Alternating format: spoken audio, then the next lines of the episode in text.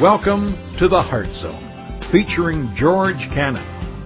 This broadcast is a time of teaching and encouragement from Curwensville Christian Church.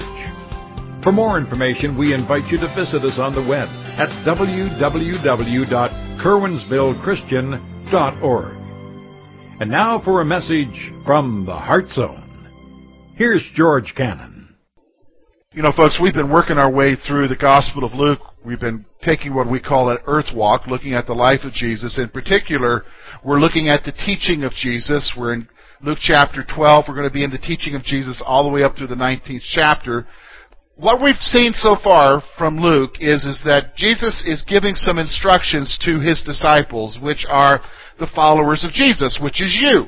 If you're a follower of Jesus Christ, he's had some instruction here in this 12th chapter. Now, I'm going to be honest with you, what Jesus has been instructing us in is kind of radical. It's kind of, kind of goes against the norm of how we operate our lives. You say, well, what do you mean, George? Well, think about it. We go all the way back to verse 1. He tells us to be real, quit being fake. This especially happens when you come to a church is, is don't be like the hypocrites. Now, what were the hypocrites? What was their problems? The, the Pharisees. Well, they, they acted one way in public to cover up what's really what was going on on the inside of them. And, and let's be honest, we all do that, don't we? We put on our best face when we go out in public, and especially if we come into a place like this. And so he tells us not to be like that because the reality is ultimately the reality of who you are is going to be revealed at one point. I mean, you can look good on the outside.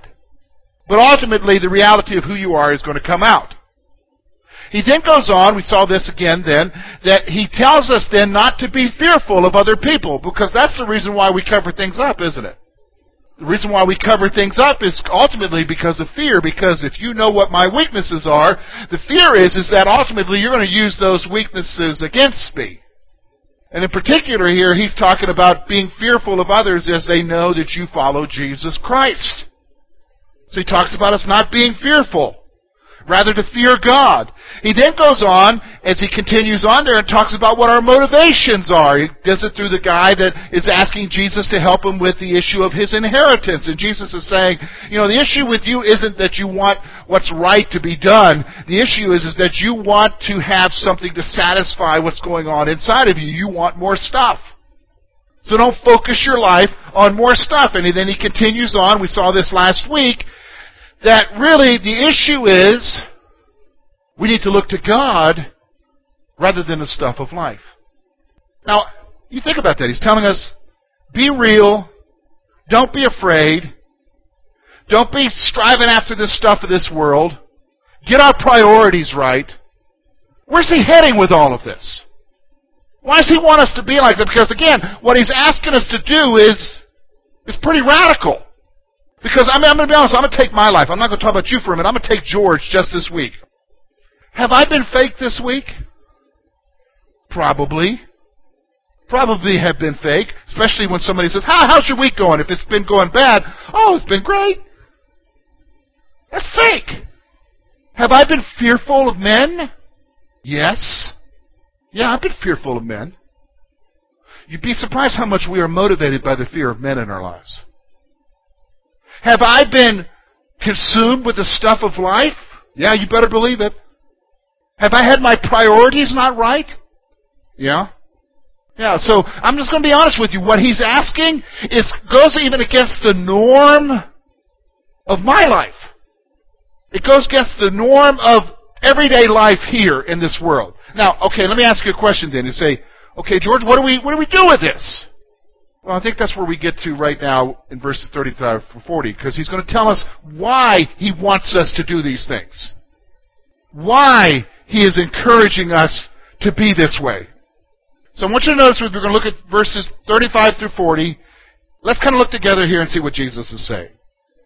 Let your waist be girded and your lamps burning. And you yourselves be like men who wait for their master when he will return from the wedding that when he comes and knocks, they may open to him immediately. Blessed are those servants whom the master, when he comes, will find watching. Assuredly, I say to you that he will gird himself and have them sit down to eat, and will come and serve them. And if he should come in the second watch or come in the third watch and find them so, blessed are those servants. But know this. If the master of the house had known what hour the thief would come, he would have watched and not allowed his house to be broken into. Therefore, you also be ready, for the Son of Man is coming at an hour you do not expect. Okay, folks, here's what we're going to do. We're going to divide this passage really into three sections here. We're going to look at the call. We're going to see what Jesus is calling us to here. This is the reason why, actually, these first few verses, these are the reason why he's telling us to do all this other stuff. Then we're going to see what the reward is. Okay, if I do this, what's in it for me? Isn't that what we normally ask? What's in it for me? And then we're going to see a done deal. And I'll explain that a little bit as we move on here. So let's notice all, first of all, the call. He says some interesting things. I'm going to have to unpack it for you so that you understand. Look with me at verse 35. He says this in verse 35, And let your waist be girded, and your lamps burning. What he's talking about here, girding, is, is basically in that day, men, guys, you may not like this, but in that day, men in Palestine wore long robes. And so men would wear, and typically they would go all the way down to their ankles. And that's what they would wear. Now, have you ever tried running in a dress that long? Ask a lady if they've ever tried running in a dress that long. It, it doesn't work. So what they would do is, what men would do is, of course they would have a belt on, is what they would do in order to do something, to, to run or whatever, they would reach down into the middle of their dress and bring it up and tuck it into their belt. So their dress then becomes like a pair of pants. Kind of weird looking, but I mean, that's what they did. So what's he saying here? He's saying, okay, because then you're ready to do whatever. You're ready to run, you're ready to take on somebody because you're not going to be tripping over your hem. I mean, you're ready. This is what he's saying here. Live ready. Live ready. What is Jesus telling us here? He's saying, okay, guys, listen. All the way back to verse 1. Don't be fake, you be real. Don't be afraid of other people because of your faith in Jesus Christ. Get your motives right because your motives sometimes have to, more to do with what you want out of life than your sense of fairness. Don't be focused and prioritize your life on getting all this stuff because you really need to have your life prioritized on God. Why? Because you need to live ready. All that other stuff, let's be honest with you, all that other stuff, it consumes us and it distracts us, doesn't it? So what do you mean it distracts us? Well, uh, how, you, how many of you, how many of you ever been consumed with something, of getting something? How many of you have ever had your focus on one issue and that's all your thought process was, is that one issue? And really nothing else mattered. You weren't worth anything else. You weren't worth nothing at work. You weren't worth nothing at school.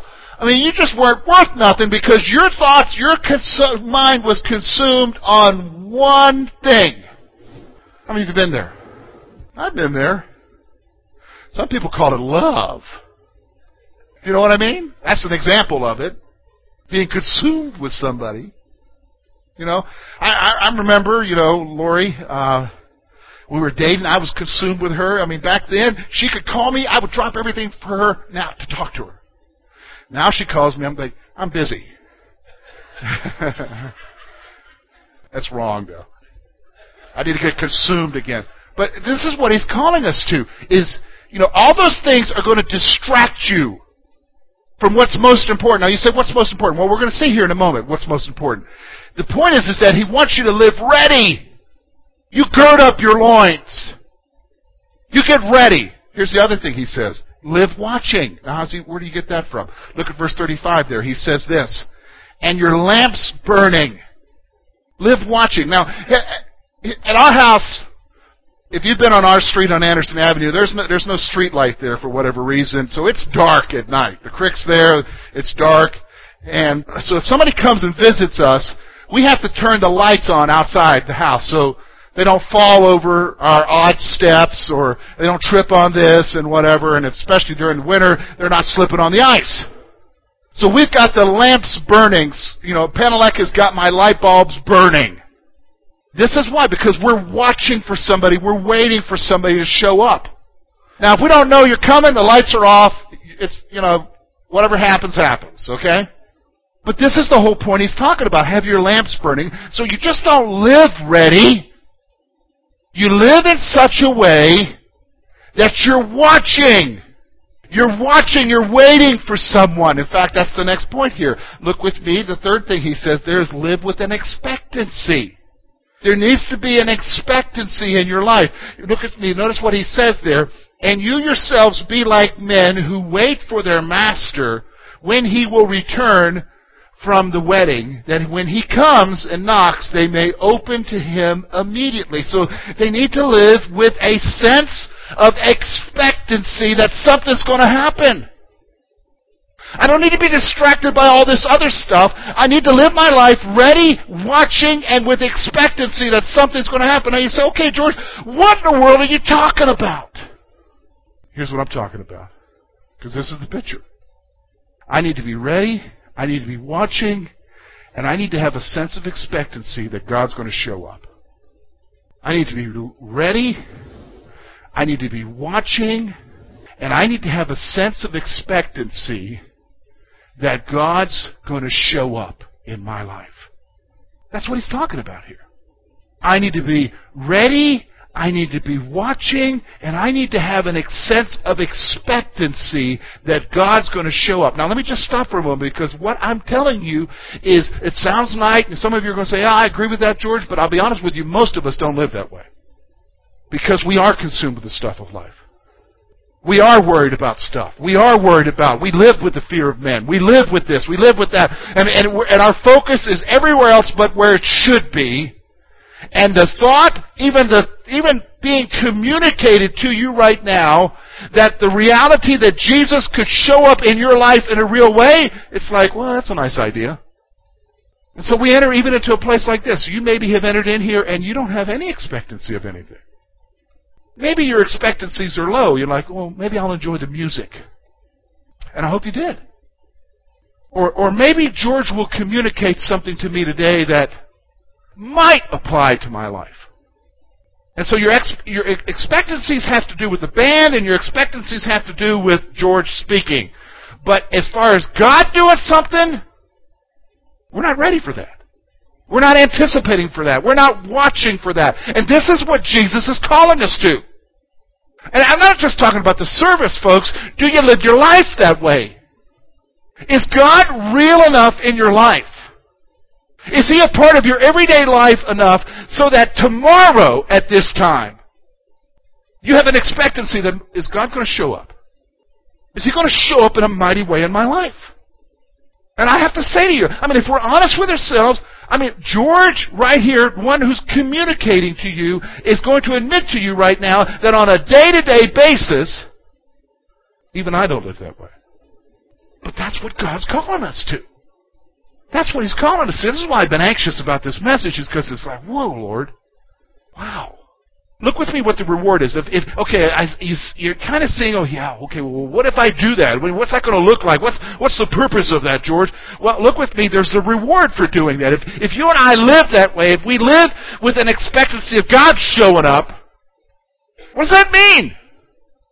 Look with me at verse 37 and 38. But blessed are those servants whom the master, when he comes, will find watching. Assuredly, I say to you that he will gird himself and have them sit down and eat, and will come and serve them. And if he should come in the second watch or come in the third watch, and find them so, blessed are those servants. Here's what I want you to see Jesus will bless those who are waiting. Jesus will bless them. Jesus will bless them. Ultimately, he's talking here about his second coming. When Jesus shows up, if you're ready for him, it says that you will be blessed by him because you were living your life in such a way that you were expecting God to show up. Jesus to show up in a second coming. And he will bless you. Now let me just stop for a moment because sometimes today in our world, especially in our Christian world here in the West, we communicate so many different things about what blessing is, and so some of us think in terms of blessing means material blessing, or we'll have a lot of money, or we'll have a lot of health. I think at that point when Jesus shows up, none of that really means anything anymore. But what I mean, think it means though is that there is going to be a blessing in your life, a joy, a happiness. a peace beyond anything that you've ever had in your life before. Because Jesus is there. Because God showed up. Healing will take place. That's part of the blessing, folks. Healing. Now you say, what do you mean healing? Well, we've been singing about it a little bit. We've been talking about it a lot in our church. There is a collective pain here. The pain of your lives. You think you've covered it up. But you need to understand there's a spiritual dimension to it. And a lot of you are here today. You're walking in here with the pains of your life. Broken relationships. Broken health. Failures. Guilt. Shame. What ifs. Wishes that never came true. Disappointments. Heartaches. And they're here. They've never been dealt with, and you don't really understand and you won't really have any comprehension of what blessing is, or what peace is, or what joy is, because that just doesn't seem real. Jesus is saying to us in this passage that he, when He comes back and people are waiting for Him and watching for Him because they long for Him, they long for what He has to offer, He's going to bless those who are waiting. The most beautiful passage in the Scripture to me is in Revelation chapter I believe it's chapter 20 or 21 where he says that he'll wipe every tear from our eyes. Be no more pain, no more suffering, no more sickness, no more death. Isn't that awesome? Here's what happens. Let me just go ahead because I've, I've, opened up a can of worms here, so let's just go ahead and dump it all out. You and I have gotten to the place in our lives where, yeah, I got that pain. Yeah, I've got those hurts. Yeah, I've got those disappointments. Yeah, I've got those struggles. Yeah, I've got the shame. Yeah, I've got all the guilt. I've got all of that. But we have no expectancy of healing. We have no expectancy that someone will come and heal our lives and heal our relationships and our marriages and heal our families. We have no expectancy anymore. So we just, let's get back to what Jesus is saying. Beware the leaven of the Pharisees, which is hypocrisy. So we put on our best faces and come to church and sing songs to Jesus and tell him we love him, but we don't have any expectancy there. We're not ready for it. So we carry our scars. See, there's a reward for waiting. The reward for waiting is that He'll bless those who are waiting. The other thing is, is He'll serve them I think this is a pretty profound thing here. You know, we're, we're living our lives anticipating and serving Jesus now in whatever way. But, but the reality is, listen to me, the reality is, is, look at what it says there. He's gonna have us sit down and He's gonna serve us. That's awesome, isn't it? What does that tell you about the relationship He wants to have with you?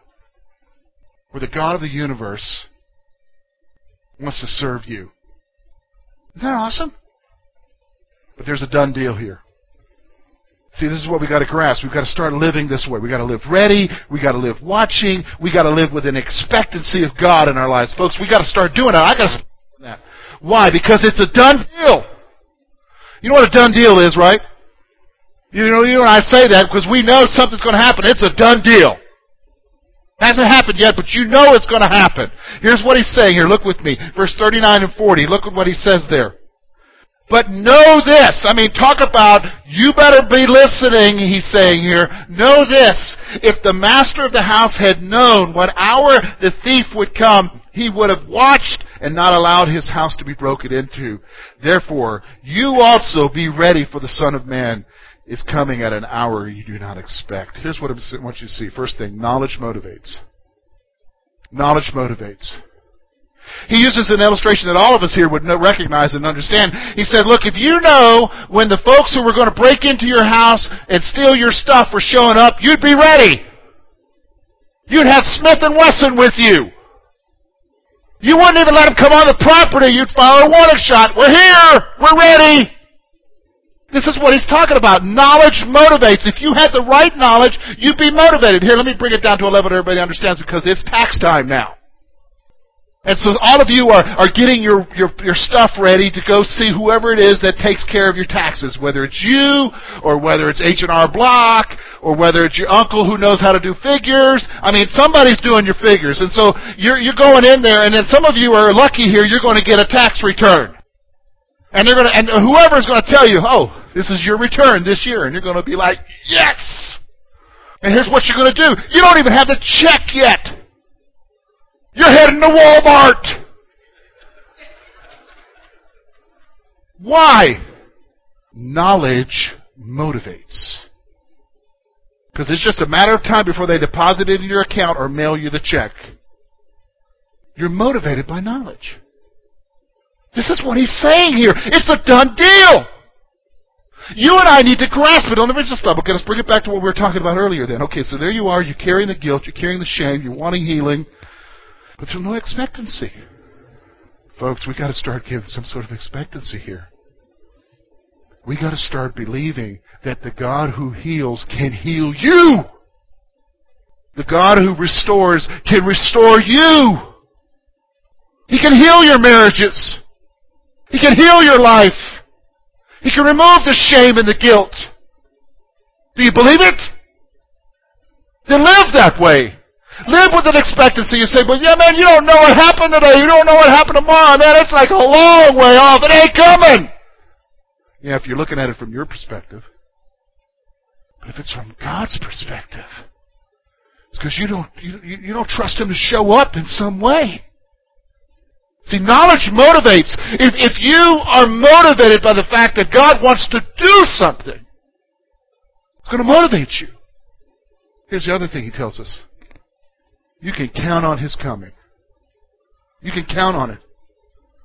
He is going to show up. Are you ready? Are you living ready? Are you living watching? Are you living with an expectancy? Are you living? Are you ready? When we talk about expectancy of God showing up, I think it's more than just His coming here. I think God's going to show up in our church. But, but are you ready for it? Are you, are you ready for the God of the universe to show up in your life? Are you ready for Him to bring healing to your lives? Are you ready for Him to, to bring healing to your marriages? Are you ready for Him to heal the hurts of the past? Are you ready or, or, or do you not have any expectancy? It's coming. I don't know when it is. I just know we got to take it moment by moment and we got to start doing those three things. What are those three things? Here's what it is. We got to start living ready. We got to start living watching. We got to start living with an expectancy. God, are you going to show up in my life today? God, I need you. You say, how do you know this, George? Well, I've had to set aside something. I, I got I got more degrees than I need. And, and in, in my studies in school, I learned so much about how to run a church, what to do with a church, theories of this, what to do with that, how much you need to do this, what do you do about that. And so I, you know, I'm worried about parking. Somebody said to me, you need to quit worrying about parking. If people want to be here, they'll show up. They'll find a place somewhere. And I realized it was like God was saying to me, don't you get it, George? Get it through your thick head? I'm doing something different here. I'll be honest with you, it is, because I can't go to my books and say, oh yeah, I can see what's happening here, yeah. God is doing something different, folks, because He wants to do something here. Question is, are you ready? Are you ready? So let, that's, I guess I've already launched into my conclusion here. Are you ready? Or can I ask you this? Have you given up? Have you given up? Because you thought there's no way, no way, I'm just going to have to live with these hurts. I'm going to have to live with this shame. I'm going to have to live with these disappointments. I'm going to have to live with this relationship the way it is. I'm going to have to live with this. I'm going to have to live with that. And uh, help me to medicate myself with something. Are you ready? Do you have an expectancy of God showing up in your life? Which brings me to my next point then. Change the focus of your life.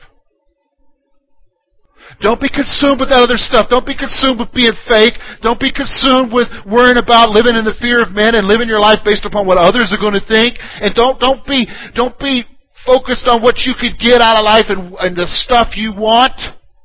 Prioritize your life in the right way. Jesus is saying, you change the focus of your life. You, you live your life waiting for me to show up there.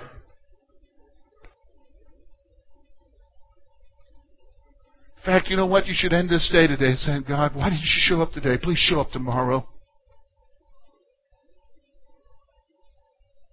Why didn't you show up today, Lord? Show up tomorrow. I need you. We need you. Change the focus of your life, folks. Change the focus of your life. So here's the action point. Here's what I want you to do this week. Choose to live in a way that pleases Jesus. So what is that, George? What rules are you going to give? No, no, folks. I already just talked about it for a whole whatever.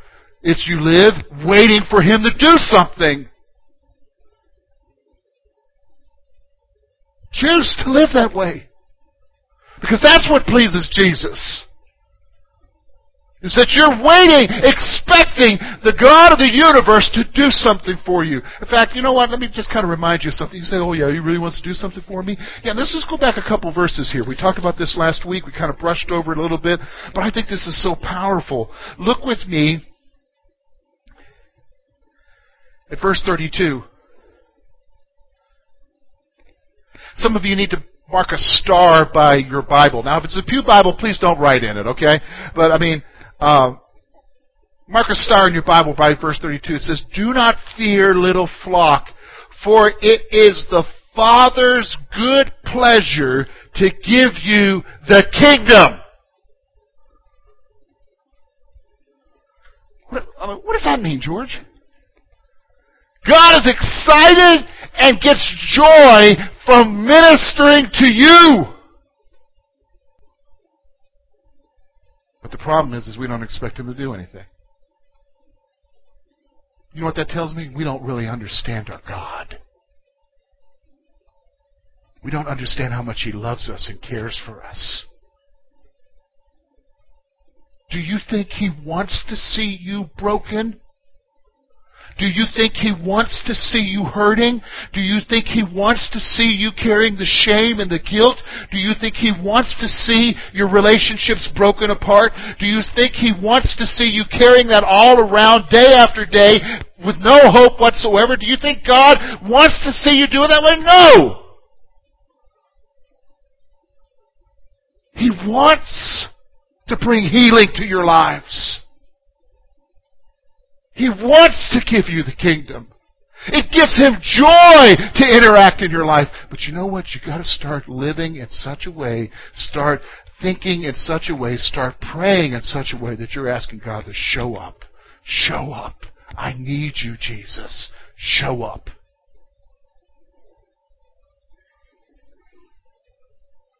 So where are you at? Thank you for being with us this morning. And we trust that today's message has been both challenging and an encouragement to your heart. At Curwensville Christian Church, a warm welcome is always extended to you. We're located at 700 State Street, Curwensville, Pennsylvania. For more information about our ministry, please visit us on the web at www.curwensvillechristian.org. Now, on behalf of George Cannon and the entire church family, we hope that you will look to the Heavenly Father in all that you face this coming week.